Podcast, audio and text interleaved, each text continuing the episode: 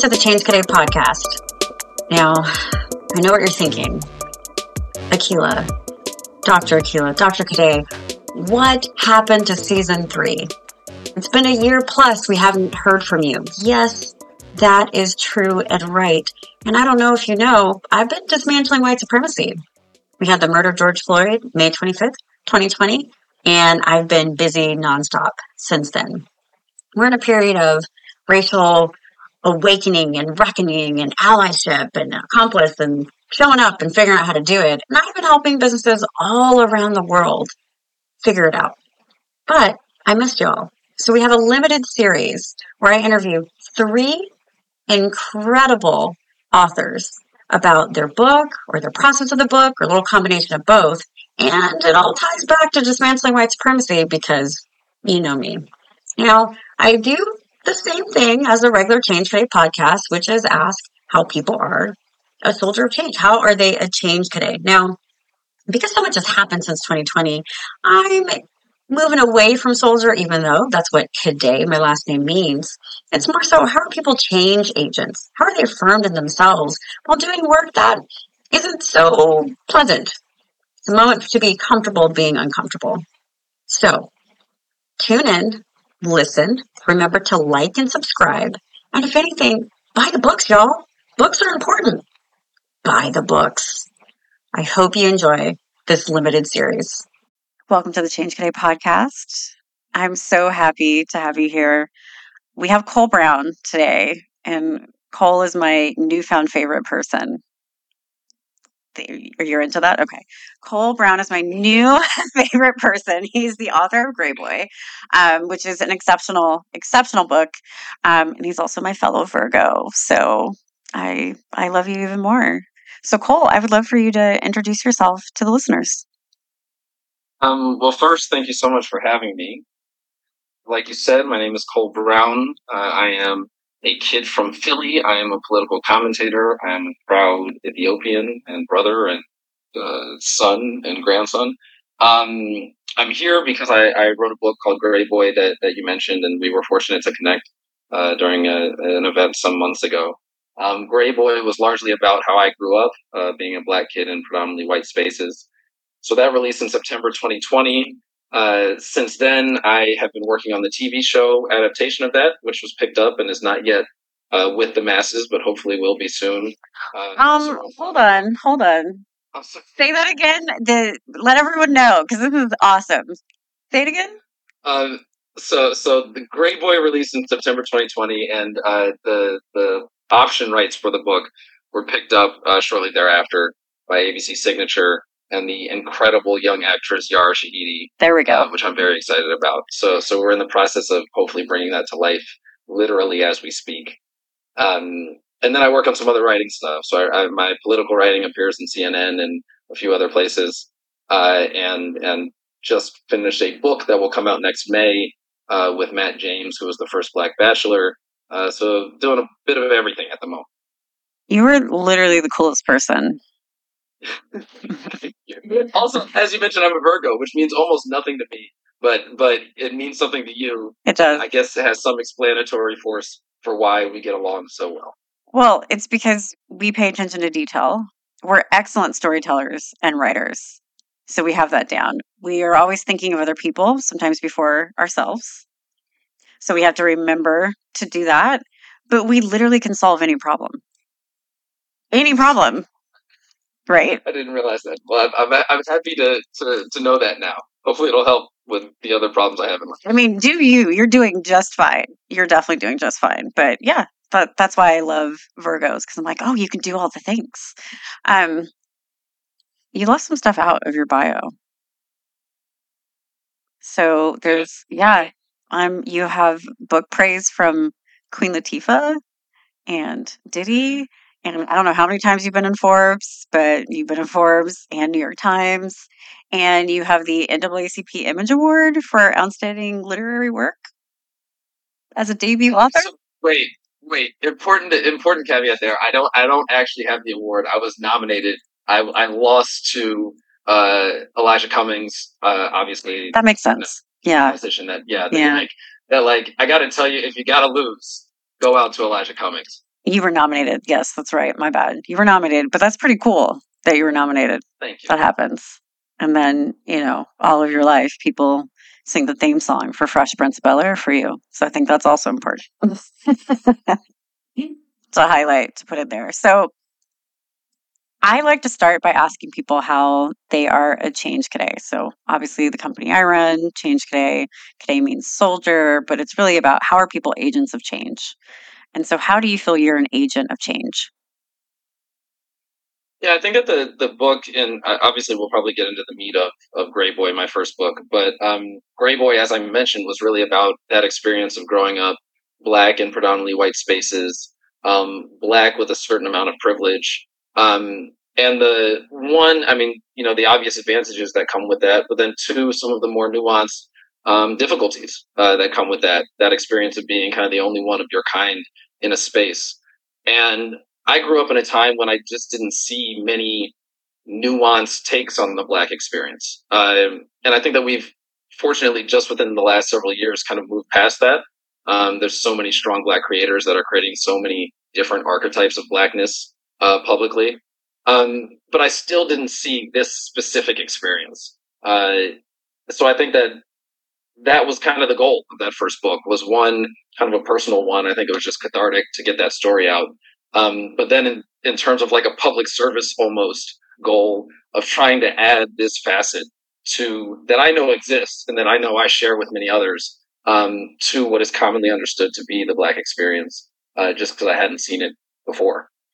Yeah. I mean, I definitely resonate with your book and your life. I've also grew up in predominantly white spaces, schools, places. I mean, I can ski so that tells you a lot. That's in there. I can't. well, for me, like growing up in Sacramento, if you could ski, because that meant you went to Tahoe, you had access, right? And that privilege. And we both have light skin privilege, you know, in this world of, of colorism that's there too. And because we've been in these white spaces, it allows us to be in other spaces that some of our peers uh, may feel uncomfortable in or may not have access to because of this type of upbringing um, that we had. I, Jack and Jill, you know, that whole thing. that was that was my life. I'm curious for you, um, as you as you brought it up, and you and you go into this in, in your book as well. But like, what was that tipping point for you uh, when you realized that your culture, your ethnicity, your identity, you know, was different than the masses, right, of what you were part of? Because we acculturate to a certain extent because that's who we're around. So, what was that for you? Um, I think for me, and and frankly for for just kind of kids generally, I think there's even research that demonstrates this that that we develop an awareness of race at, at a pretty young age. Um, if you think about like the Brown v. Board of education experiments with Barbie dolls and so forth. You know, there's right. there's, a, there's an awareness, even if we don't have the vocabulary for it. There's an awareness of race from a pretty young age. So I remember, um, you know, at, at a young age, like in third grade, and I read about this in the book, um, going to dance class, uh, which again just speaks to the environment I was in. You know, I was in a mm-hmm. ballroom dancing class in the third grade. Um, Wait, what type of ballroom? Oh, we did it all. Oh, uh, wow. You know, we had some like waspy white women teaching us, so it was all off beat. Like we did the we did the box step and the fox trot and all of that. I can't do the any of it. Fox trot. Um, wow. If I tried, I'd probably be more on beat than we were then. but, um, I uh, you know I remember like being in that in that uh, sort of country club environment and the different ways in which both my sister and I were regarded uh, by adults. Well, actually, those early memories were largely by adults, um, more so even than peers. But even peers, you know, like as we get slightly older, uh, early middle school, late lower school, and beginning to think about matching up and uh, what it means to be attractive and, and who gets to be attractive, and um, and those early memories of feeling rejection, largely because of, I mean, I didn't know it then, but I know now that it was largely because sort of my appearance didn't fit within a very thin definition of what could be attractive. Um, so I, I, think that those are all of kind of my early memories of of difference, even if I didn't have the vocabulary for for why I felt that difference. Yeah. For the listeners, Cole is very attractive. You could just Google and look at his face. He's growing a mustache now. but I also know that I have a weakness of yours with my hazel eyes. I got that from the book. So sorry, not sorry. Um, so for me, it was also similar too. And and growing up in Sacramento, we had pools galore, and so it was swimming. People are like, "What is happening to your hair?" Because we jump in, right? It's straight, and we come out, and it's curly. And that's when I was starting to realize that we had difference. But the pivotal point for me was really high school and going to high school because even though it was still a public high school in the like affluent neighborhood, more people went to the high school. We went from, you know, the four black kids and one was my twin sister to hundreds of black kids. And so that's when I realized I wasn't black enough for them. But I also wasn't white enough for other people. And then the Asian folks I hung out with were like, no, we've moved on.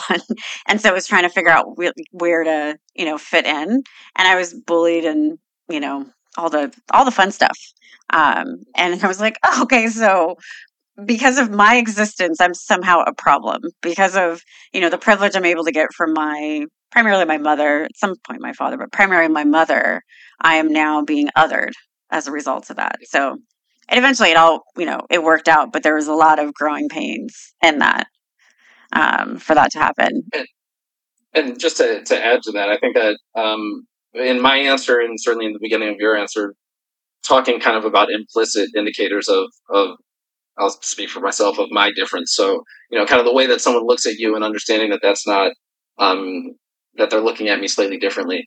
Um, so there's a lot of inference that happens there, um, which is different from. I mean, we've talked almost exclusively about kind of like the white world and how they uh, define my difference, but mm-hmm. that's very different from my family, who were much more explicit. You know, my family from an early age um, my black family saying you are different. you know, saying you know my my my mother and father saying I'm not your white friend's parents, mm-hmm. and, and, from a very young age trying to understand well what does that mean.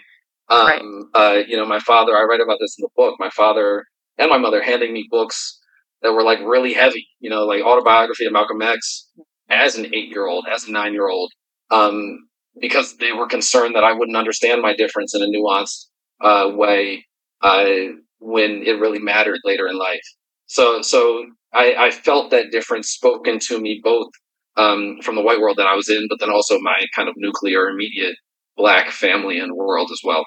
Oh, absolutely. I we had a Frederick Douglass wall. I mean, it's still there. The Frederick Douglass wall. it was all Frederick Douglass. Nothing but black art. Understanding the history. My grandfather had a, a Black History Museum in Sacramento, so we like knew the facts. And then I'm half Haitian. So then there was always this picture of Haitian people and, you know, revolutionary people on our wall. And so, you know, I think it's important to note like having that part of history, whereas there is a difference with other Black families where they may have not gotten that part of history, but also seeing how that reflects into who we are today because we are you know, we're disrupting and we're telling our stories and we're understanding, yes, we came from a white world, but we are affirmed with our ethnicity, our culture, identity, right? And and who we are, which is wonderful. But I will say Jack and Jill, even though it's Jack and Jill, made me realize that I wasn't the only one that had this type of access or privilege. You know so even when i was being othered by some black people who may not have had the same privilege there was this group of people that we could connect with with like oh you have an additional study group to do the, the thing? Oh you went to paris too? How's paris? You know and just to also see that that was a possibility um, of both sides of the tracks so to speak right yeah, yeah. yeah. and i i try to reflect probably similarly in the book on on jack and jill um, I guess, I guess maybe this is a, a, given as being understood, but Jack and Jill, of course, is like an organization that's supposed to bring kids like we're describing together. So, um, you know, black kids in predominantly white spaces. Um, and has a troubled history in a lot of ways. Yeah. Um, you know, like has not been a universal force for good uh, in black communities throughout its history. Um, but you're right. I mean, like Jack and Jill for me also, because I'm on the East Coast, I would go to Martha's Vineyard and still do, which has a very long black history on that island. Um, those spaces precisely what you said. Just kind of let me know I wasn't alone. Uh, wasn't the only one. Um, for all of their totally valid misgivings that could be said about them. Um, I think that that for a young kid, I can't think of many things that are much more important than that. No, absolutely. And and thanks for setting the context. I'm very jealous of the East Coasters. I've never been to Martha's Vineyards. I don't even know I don't know how this has happened to me, but I've never been. And I'm just like, who will invite me? When will it happen? Um, because I feel like it's it's such a a, a, a big part of Black culture, but there's also, you know, different experiences that can happen as a result of who you're associated with and who you go with and who you travel with. So it's on my to do list when the world opens up. Let me know. I'll, I'll be out there. I, I, do all my writing out there. So if you make it out, really? Yeah. Okay, you're giving me all the tips and tricks. I'm into it. Okay, so maybe let's let's talk about your book. Um, with Greyboy, do you feel you told the story that you wanted to tell? Um, yeah, I do. I mean, I don't think that. I think that the nature of a first book, probably of, of all books, is that you you work really hard on this thing, and then um, you quit more than you actually finish. Like you just kind of like, I can't keep you know working on the same sentences. It's time to let the world see this thing. Um, and then months later, like there's all sorts of stuff you regret. Uh, so that's that's certainly the case with with this book. You know, I, I read it and I, I don't, I haven't re- reread really any of it uh, recently, but certainly in the first few months, you know, I'm looking at all the things that I would have done differently now that I am older and wiser. Um, but with that said, I yeah, I think it did, it did something important. I, I think that it, I was able to authentically tell kind of this experience. It's important to say that this book is not a memoir. Like it's not just my life. I interviewed a lot of other kids that yep. I say kids, but now we're all in our kind of mid twenties and and who grew up similarly. Mm-hmm. Um, many of whom were close friends, uh, but kind of up and down the East Coast and even across the country. And I tried to coalesce around, tried to have their voices coalesce around some understanding of a singular experience. Um, even though we vary you know, particularly along the lines of gender and in other ways, there were certain things that we all kind of shared in terms of um, our formative years. And I, I now will will speak to groups largely of black kids that grew up similarly from sometimes, and uh, they speak to kind of how it how the how the book resonated with them and, and captured their experience. Uh, and that affirms for me, confirms for me, you know, that this was worthwhile. Yeah, absolutely. I mean, reading your book, I also listened to your book. It's I I felt seen, you know, um, in it because this is an experience that is really unique. But for those who have it, there's so many similarities. Just so many similarities. So as you're going through the stories, um, also, I wish I knew you at the time where you were just taking cold medicine was that the cold medicine? I was like, oh my gosh. It was cold, cold medicine and something else. What did you take?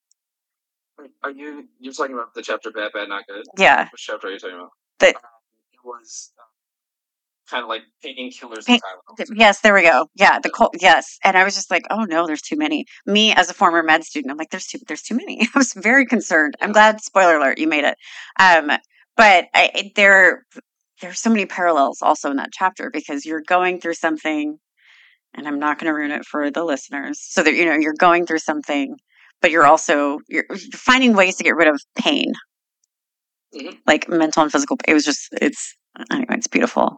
Yeah, and, and I think that that's something that was really interesting about uh, the experience of of kind of watching the reception to the book was that like you said, like this is a very specific experience, and I never mm-hmm. endeavored for it to be anything other than like a very specific experience. Um, but in capturing that specificity, you end up speaking to um, sort of larger truths that end up resonating with groups you didn't initially anticipate. So, yeah. you know, the book comes out, and I hear from like the one Latino kid in school in Arkansas, or I hear from like the Asian kid in school. You know, like I, I'm hearing from all of these other groups that um, again are very specific experiences. Uh, one was was Chinese adoptees. I, I, I hear from a girl that's a Chinese adoptee, and and she you know wants to do a very similar thing, but for Chinese adoptees, and um, and you you then understand that like even though it's drastically different in all of its specificity, um, it speaks to some larger truth of kind of not quite belonging that you never really initially could have hoped to capture, but but in some ways ended up doing. Yeah, that's the beauty of a book, though, because you literally don't know where it's going to land, right? Um, and and who will be either inspired or validated or combination of both um, in that experience. How have white people responded to your book? Um, largely positively. I'm, I'm thinking about that question as I as I answer. Um, I think there's one kind of like the community that I that I largely wrote about, the community that I grew up. Um, their response was probably understandably mixed. You know, this was this was not an abstraction for them. They know all of the places and all of the people, and right. um, I think that that while the response can be colored as largely positive, there were certainly, I think, some uh, people that might have felt slightly betrayed uh, by by how kind of our community was depicted in the book. Um, so that so that's kind of like that specific response. Um, on a broader scale, you know, I released the book in September 2020. Um, so I was doing all of like the the talking about the book um, in the summer leading up to it. Of course, that is like the summer of racial reckoning for for America. Yeah. Um, at the time, I'm in Australia. Uh, I was living in Australia at the time, um, and they just didn't have somebody to explain what was happening in America. So from that standpoint, uh, the white response was kind of like the white response to to all black creators for about four months. It was like a latching onto and uh, please help me understand. Um, and all of a sudden, I'm talking on Australian TV several nights a week, and like I've never been on TV before, and I try to you know break uh, America's 400 year history down in in 90 seconds. So so that was a, a white response that I could not possibly have anticipated um, but was just a result of kind of the times we were living in. Yeah, that's also when I started being on TV, just, just to break things down. You know, Yep. um, it's cool and also exhausting. You know, at the same time Yep. because you want to be able to provide as much context as possible. And then if you're on some type of panel, you're dealing with other folks and what they're putting in, and you may or may not agree with it. It's like a whole you know, it's a whole situation. Um, so when did you come back to the states then? If you your your your book, your pub day was in Australia. Yes. Um, so I, I had moved to Australia in February of 2020, basically like right before COVID hit, and uh, like literally weeks before. And um, and my pub day was September of 2020. The initial plan was to come back for that uh, to do all of the in-person book touring stuff. Obviously, like that was a moot point Right. at the time. Uh, you know, pub day rolled around. Um, so I ended up staying there. Did much of the TV uh, both Australian TV, but then also kind of TV negotiations for Greyboy hmm from Australia, uh, and returned here in February of 21. Um, so I've been back for a little while now. Wow. I'm so glad you did that. Who knew the pandemic would just Yes. be this interesting point where, you know, I, I talk about this a lot, but the pandemic is the differentiating factor into why we're able to have these conversations now. Because people had to sit at home. They couldn't go to brunch, they couldn't travel, you know, so they're like, okay, what is happening with the who, with the what? You know, and they have to like sit in it and buy your book and buy other books and come to my workshop and, and do all this stuff. So when you mentioned the four months, I know exactly what you're talking about with those four months. right. And that intensity. And so I'm curious now because people are still reading your book, obviously, because it's fantastic. So, I mean, I'm into it. Um, in general, like what would you want the reader to learn from or or get from your book? yeah. Um, so for, first, I want to respond to something that you just said. 'cause I think that when the when the history of uh, Black Lives Matter in 2020 is told, people will not emphasize enough like the role that just boredom played in this global ph- phenomenon. Um, It'll be know, in my book. To say obviously, you know, like, which is not to say obviously that that the George Floyd video was not horrific. It was, Right. but but so many tragedies happen um, and are caught on camera. Two black. We had Ahmaud Arbery Um, in February. right. You know, we didn't have on camera, but we had Breonna Taylor in March. But it was the the March week was the week everyone was like, "Do we go Yeah. inside? Are we sheltering in place?" So it wasn't that big, you know, of a thing. Yeah. Ahmaud was enough to be to have the same energy of like what the fuckness, right? Yeah. Um, but it didn't happen because people were, you know, it's New Year, New Me vibes, still working on the resolutions. You know, Absolutely. Um, so I really, and, and I actually tried to make that point even in real time when I was in Australia speaking publicly because I thought that I, exactly what you said, just like sitting at home, um, when this happened, protesting was important, but it was also something to do. And Yeah. and I, I watched from across the world and saw how how that was clearly a factor. I think, uh, and and wasn't often labeled as such, particularly by um, kind of I think some liberal elements that wanted to be Pollyannish about how this all came about. hmm Um, you know, I, I think that, that that was just an important element.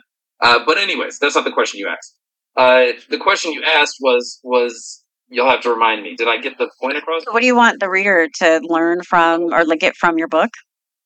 Yes. Um, this kind of goes back to, to the question you asked earlier about kind of the goals of it. I think that uh, I want to expand in a very sort of small way the the understanding of blackness. I you know I want I want the experience that I had to be understood as a black experience, hmm um, not an aberration of the black experience, as you said yours was when people are saying you're not black enough. Um, I think that that's one response to to you know a counterexample that doesn't align with uh, the uh, the more broadly understood definition. The other response is to just expand the definition, and I'm hoping that um, that this book, in a very small way, for the small number of people that read it, um, does exactly that. You know, expands the definition just slightly. Yeah, I think I think that's powerful. As I think about my book, um, and whenever that will happen, I think there needs to be more books like yours that allow people to, you know, again, have that validation and reflection. But for those who don't have that same lived or similar lived experience or identity, to understand white supremacy in it, to understand complexities in it, to understand, you know, what happens within the same culture. By the way, I'm technically Habesha because once I moved to San Francisco, people are like, You're Habesha. And I'm like, No, I'm Haitian. no, no, no, no, you are. yeah, yeah, all the time. People will get upset. I'm like, No, I'm not Eritrean and I'm not an Ethiopian. Well, then how do you know that? Well, because people people tell me I'm Habesha all the time. I So- absolutely. Anyways, we're, we're probably related somewhere um, down the road. But yeah, I think it, it's important for people to start to put all of these tools, you know, that they've been collecting in 2020 and even the earlier part of this year into action, right? Because when you talk about the same storyline of what you're saying of like, you know, people need an activity, something to do, and that the the pandemic was a, a shift to how people were showing up and how they were thinking differently.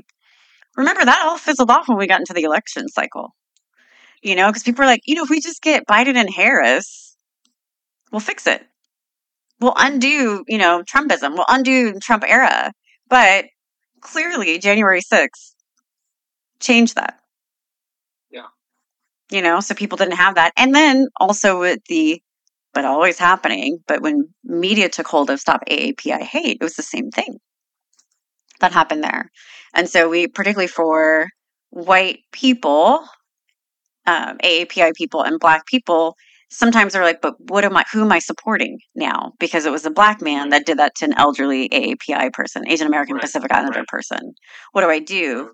So still, even in this, you know, summer of awakening and reckoning, they're still not realizing that white supremacy is the root of that. So if we can put AAPI people against black people, then it does the work for white people to maintain dominance, right? Right. And to keep the culture. So stories like yours, I would hope people are able to process and understand and see how these things show up and see what, you know, perseverance looks like and questioning and identity and purpose all look like um, moving through, you know, we live in a white dominant culture. Yeah, yeah. I think that that we, um, I, I hope I'm not speaking for you, but my understanding of what you do is that I think that we uh, do two different things. I mean, you're you're really good at um, tools and communicating to white people, um, you know, sort of how they're enacting uh, problematic structures, and and you have the vocabulary for that, and and I think that you serve an important role. I'm just not good at serving that role.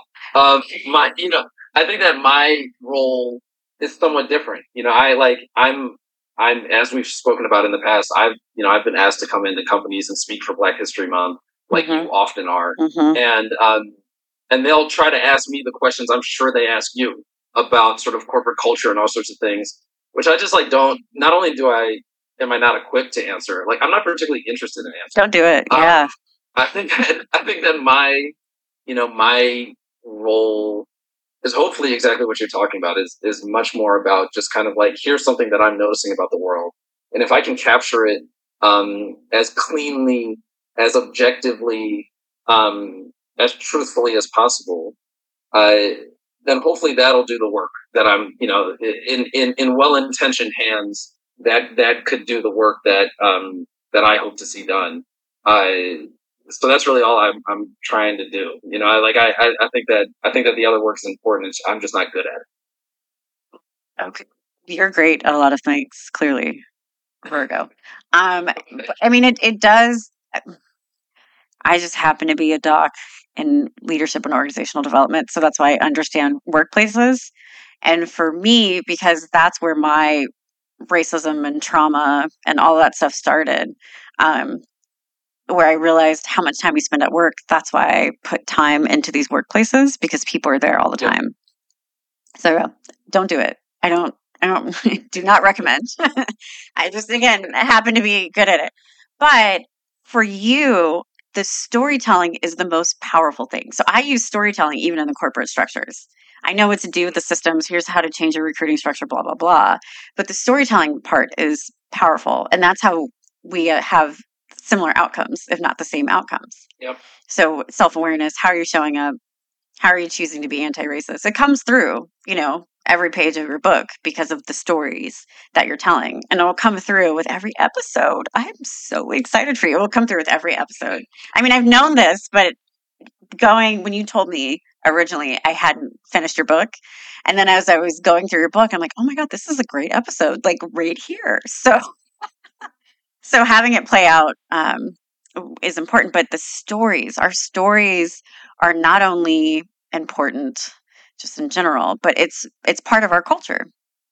It's part of your family's culture. You talk about that in the yep. book right of the stories that you heard you know when you would go and visit the family in the south and all that other stuff. Yep. those stories are important. My family's also part my mom's side of the family is from the south. Those stories are important. And it's a way to continue the tradition in modern times of how we tell our stories which is, yeah. Um, so I'm so happy for you. Um, would love to know a little bit about, you know, how is the publishing process for you? Um, because there are going to be some future writers that will be listening to this episode, and we know the publishing space is very white. It's a rumor on the street, um, yeah. but they've also been trying to put more time and energy into diversifying. So, you know, how was the publishing process for you? Did you feel valued throughout the process? Uh, no, of course not. uh, no, but but you know, I'm a first time writer, and and very seldom are uh, sort of first time authors valued throughout the process. Add to that that like I have a black story that um, people aren't sort of already acutely aware of. Um, that doesn't that's not an, a winning equation for feeling valued throughout the process. Uh, so my publishing process was admittedly like even with that said was still pretty probably different than most others would be. Um, my book began as an essay for a class when I was an undergrad, uh, uh, when I was a junior at Georgetown University. And at the end of my first semester, I'd written about 20,000 words, which is about a third of a book. And, um, and the professor offered to publish it.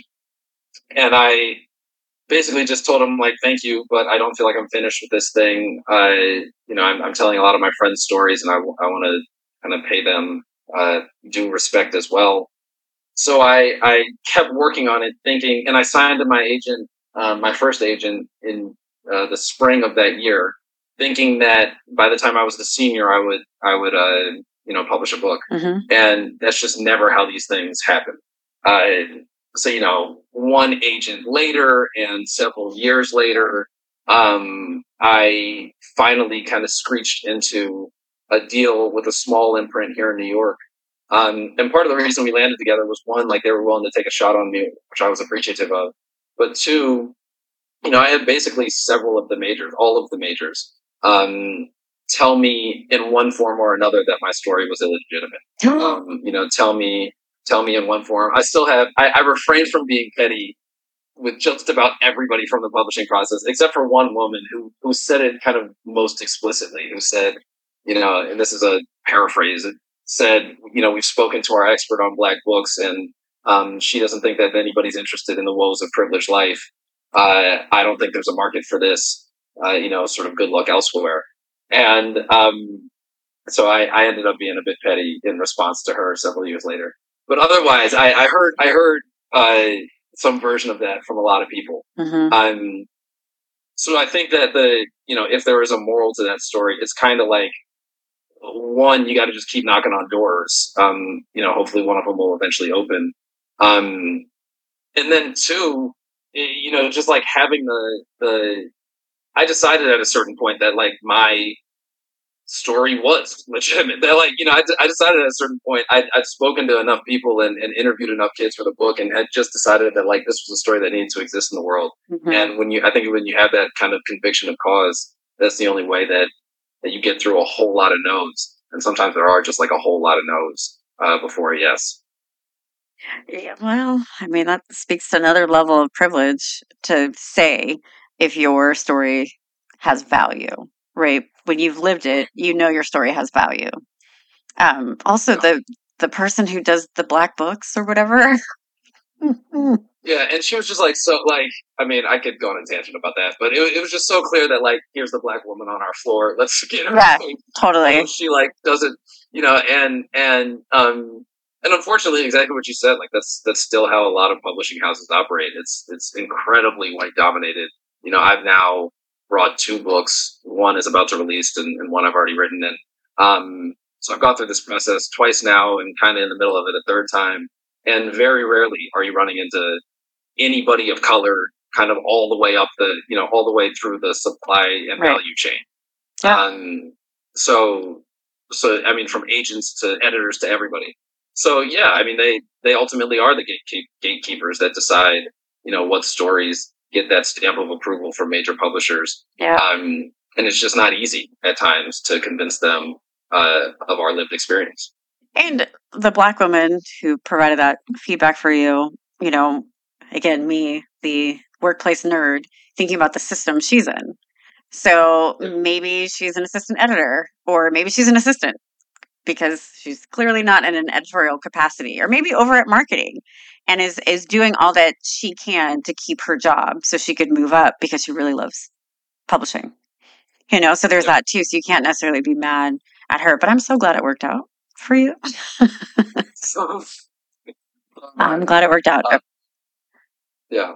The, the, I guess the, the one other note I would say on, on that process is that the deal I ended up, I think that there's something to be said for at a certain point just deciding like, I need to get this thing out into the world. Yeah. And I'll and I'll figure the rest out. Um, and I think that uh, you know, everybody dreams of like their first book becoming this or that and like uh, you know, winning you a national book award and like all of this stuff. And at a certain point I had to decide, you know, 3 some odd years into the process, you know, I just want this thing to be out there in the world.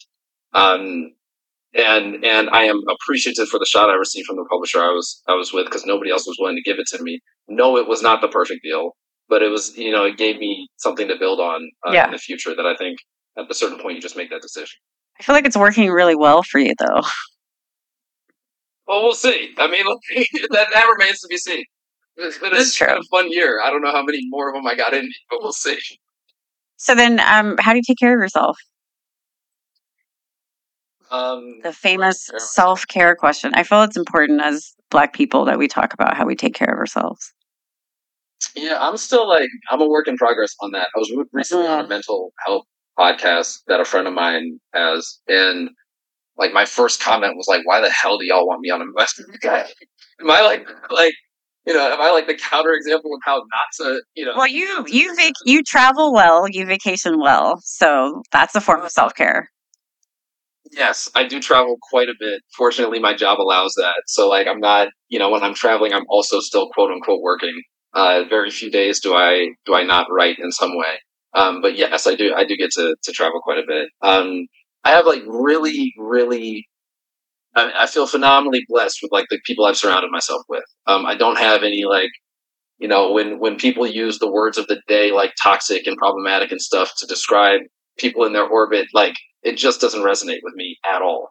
Um, so I've got a, a, group of people that are equally ambitious and and uh, surpass me in just about every other regard, and they push me to be better, but they're also there when I need them, uh, which I feel blessed about.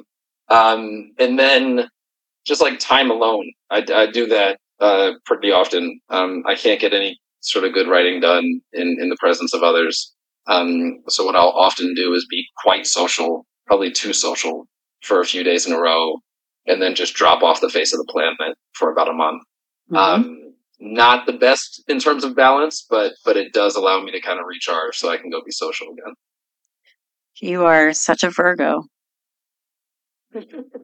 on so, so many levels. On so many levels. No, I mean the alone time is a form of self care for me too. Because when you're talking all the time, it's like the last thing you want to do is talk again. So being able to just do whatever you want to do, however many days or hours, I think it's incredibly powerful you know important to have. Um how do you keep being amazing? Um it's just like i don't know how to answer that question. Um i i can tell you i can tell you sort of how i uh think about continuing to be creative because um, i'm working on a bunch of stuff right now. And i found when i was living in australia i had a full-time job. I was a business consultant um and just worked my ass off because i was trying to get this book done, you know, in the hours that I wasn't working, which was very few. Um, and I found being creative incredibly difficult because I was like in a desert in terms of my inputs. Um, I never had time to consume stuff because I was always kind of working on outputs. Um, that's no longer the case. Fortunately, I, you know, I write full time now. And if I'm not actively writing, I'm constantly consuming stuff. So hmm. like I listen to hours of podcasts a day, literally, and um, and I'm constantly, you know, reading a couple books, and I'm constantly watching stuff, uh, and all of that I've found, you know, allows me to create. I need I need that input um, to create stuff. You know, I'll, I'll read. Right now, I'm in a rabbit hole with Truman Capote, and and I'll read his stuff, and and you know, hopefully, when I resurface, something from what I've just consumed ends up in my next whatever. Mm-hmm. Um, so I found I found that that's really really important for me. I mean, I think that's a good how you're amazing. So, right there's that, but also um, you are again quite the Virgo. So that's how we know so much because we like to consume information. You know, so you know these random facts of things, or again, like the fixing of things. It's just because it's something that that gives us joy to know that. I cannot tell you how many rabbit holes I've gone down. I could watch a docu series about something. I'm like, well, I want to fact check every single thing, and I'll go in. Right? What can I read? What can I? What was the origin of this story? Um, to get into it, but I will say you're amazing because you have found your purpose already, and not everyone can find their purpose. Meaning that you know you sacrificed a lot to get your book out, like on so many levels that you know more than what you've even just shared today. And so to do that you're able to to do what you love to do which is tell stories and to write and to travel. And that's amazing you know? So the life that you'll continue to live i'm just excited to watch it and honored to know you so i can well, see what happens. Thank you um, to all of that. I will say that like uh, one I agree. Like it's it's a blessing to be able to to particularly at the age I'm at now um, just kind of like create stuff and have that for the time being uh, pay the bills. Right. That is not like that is not like the you know like the, there's not the security that that there was when I was a consultant. Um, but yeah, I, I, I, want to for as long as I am able to continue to kind of add to the to the black canon and um and if I'm able to do that, uh, I agree. I mean, it's just it's just a phenomenal blessing. Yeah, residual passive income already happening, you will be just fine. You're welcome. Um, so let the listeners know how they can find you. Yes, I am uh, at Cole TD Brown on Instagram uh, and really all socials, although Instagram is my preferred one. Um, and my website is colebrown.com. Um, and, and obviously the books. Uh, so I have Greyboy Finding Blackness in a White World, which is already out. Uh, and then the book that I co-authored, First Impressions with Matt James, will be out in May. Uh, and then hopefully there's all sorts of other stuff that'll be in the next year or so. We'll see. Well, yeah. I mean, we're also really excited about your show too. Yes, when that comes out. that is one of the the one of the things, and I don't have a date for it yet. Um, Oh, we don't need the date, but when it happens, we will all be cheering you on. And obviously, you were able to have this project with the the Bachelor, so that's pretty exciting too. I'm, I'm, yeah, I'm, I'm excited to read that book with that whole kind of process and what went down. So Yeah. Are you were you tuned into the to this controversy and with this season as it happened? you know, I I work with a lot of white women, so yes, yeah, that's one answer. Yeah, I, I hear you. Um, my here here's because it has now been brought up. I need two seconds to say my my thoughts on that. yeah, Um, I, I will say that Matt was a friend before, uh, you know, he ever became the Bachelor. Uh, he called me and said that he had a side of his story that he wanted to tell and he needed help telling it. And um, I think it's easy to be dismissive of, you know, reality TV writ large. What I will say is that like he really was the first anchor for a for a TV show that is an absolute ratings juggernaut hmm uh, and had and had an opportunity to put kind of black male vulnerability on a bigger stage than it had ever been on before. Uh, even if that weren't the case, he also has just had an interesting story. So so working on that. Uh, it was my first time co-authoring a book. It won't be my last time, um, but it was a pleasure. It was really a pleasure. So I'm excited for how the world will respond, particularly exactly what you're saying, like a group of people that is the predominant market that probably doesn't dive into these sorts of issues very often. yeah. Um, so we'll see. I mean, that's. I mean, I think obviously there's a lot, and and there's there's always trauma when you're when you're on that big of a platform, right? Of what and how it's processed and what happens. But I felt it was a really. I mean, I was bringing it up literally in workshops that I was doing and talking about that because it's something that people could relate to because it was part of their zeitgeist. It's part of their life. It's part of their regular. You know, was it Monday night? I don't know. When eh, whatever. It's on Hulu, so people are right you know, are, are really into that. So if they could have empathy, compassion, some learning and unlearning from that dynamic, then there's a, a win to it. It's definitely a win to it. And I think vulnerability is incredibly important for Black men uh, because that also adds, and that's a whole other podcast, but also adds into relationship dynamics. That also adds into, you know, how some Black men will still advocate for R. Kelly, like, you know, those types of things, you know, because of other um, cultural things that happen with black men and constantly being told that they can't be vulnerable. Um, and I, you know, I could connect it back to the enslavement of black people, but I'm not going to do that today. well, um, well, maybe we'll co-author a book in the future if we're if I'm cool enough for you. Sounds good. Well, thank you um, for talking to us today. Remember to get Greyboy. It is an excellent book. And then support anything Cole touches because it is what you need in your life. So thanks for being here. And to you and everyone listening, keep being amazing. Good stuff, right? You know what you need to do. Download the book, buy the book, read an actual paper book.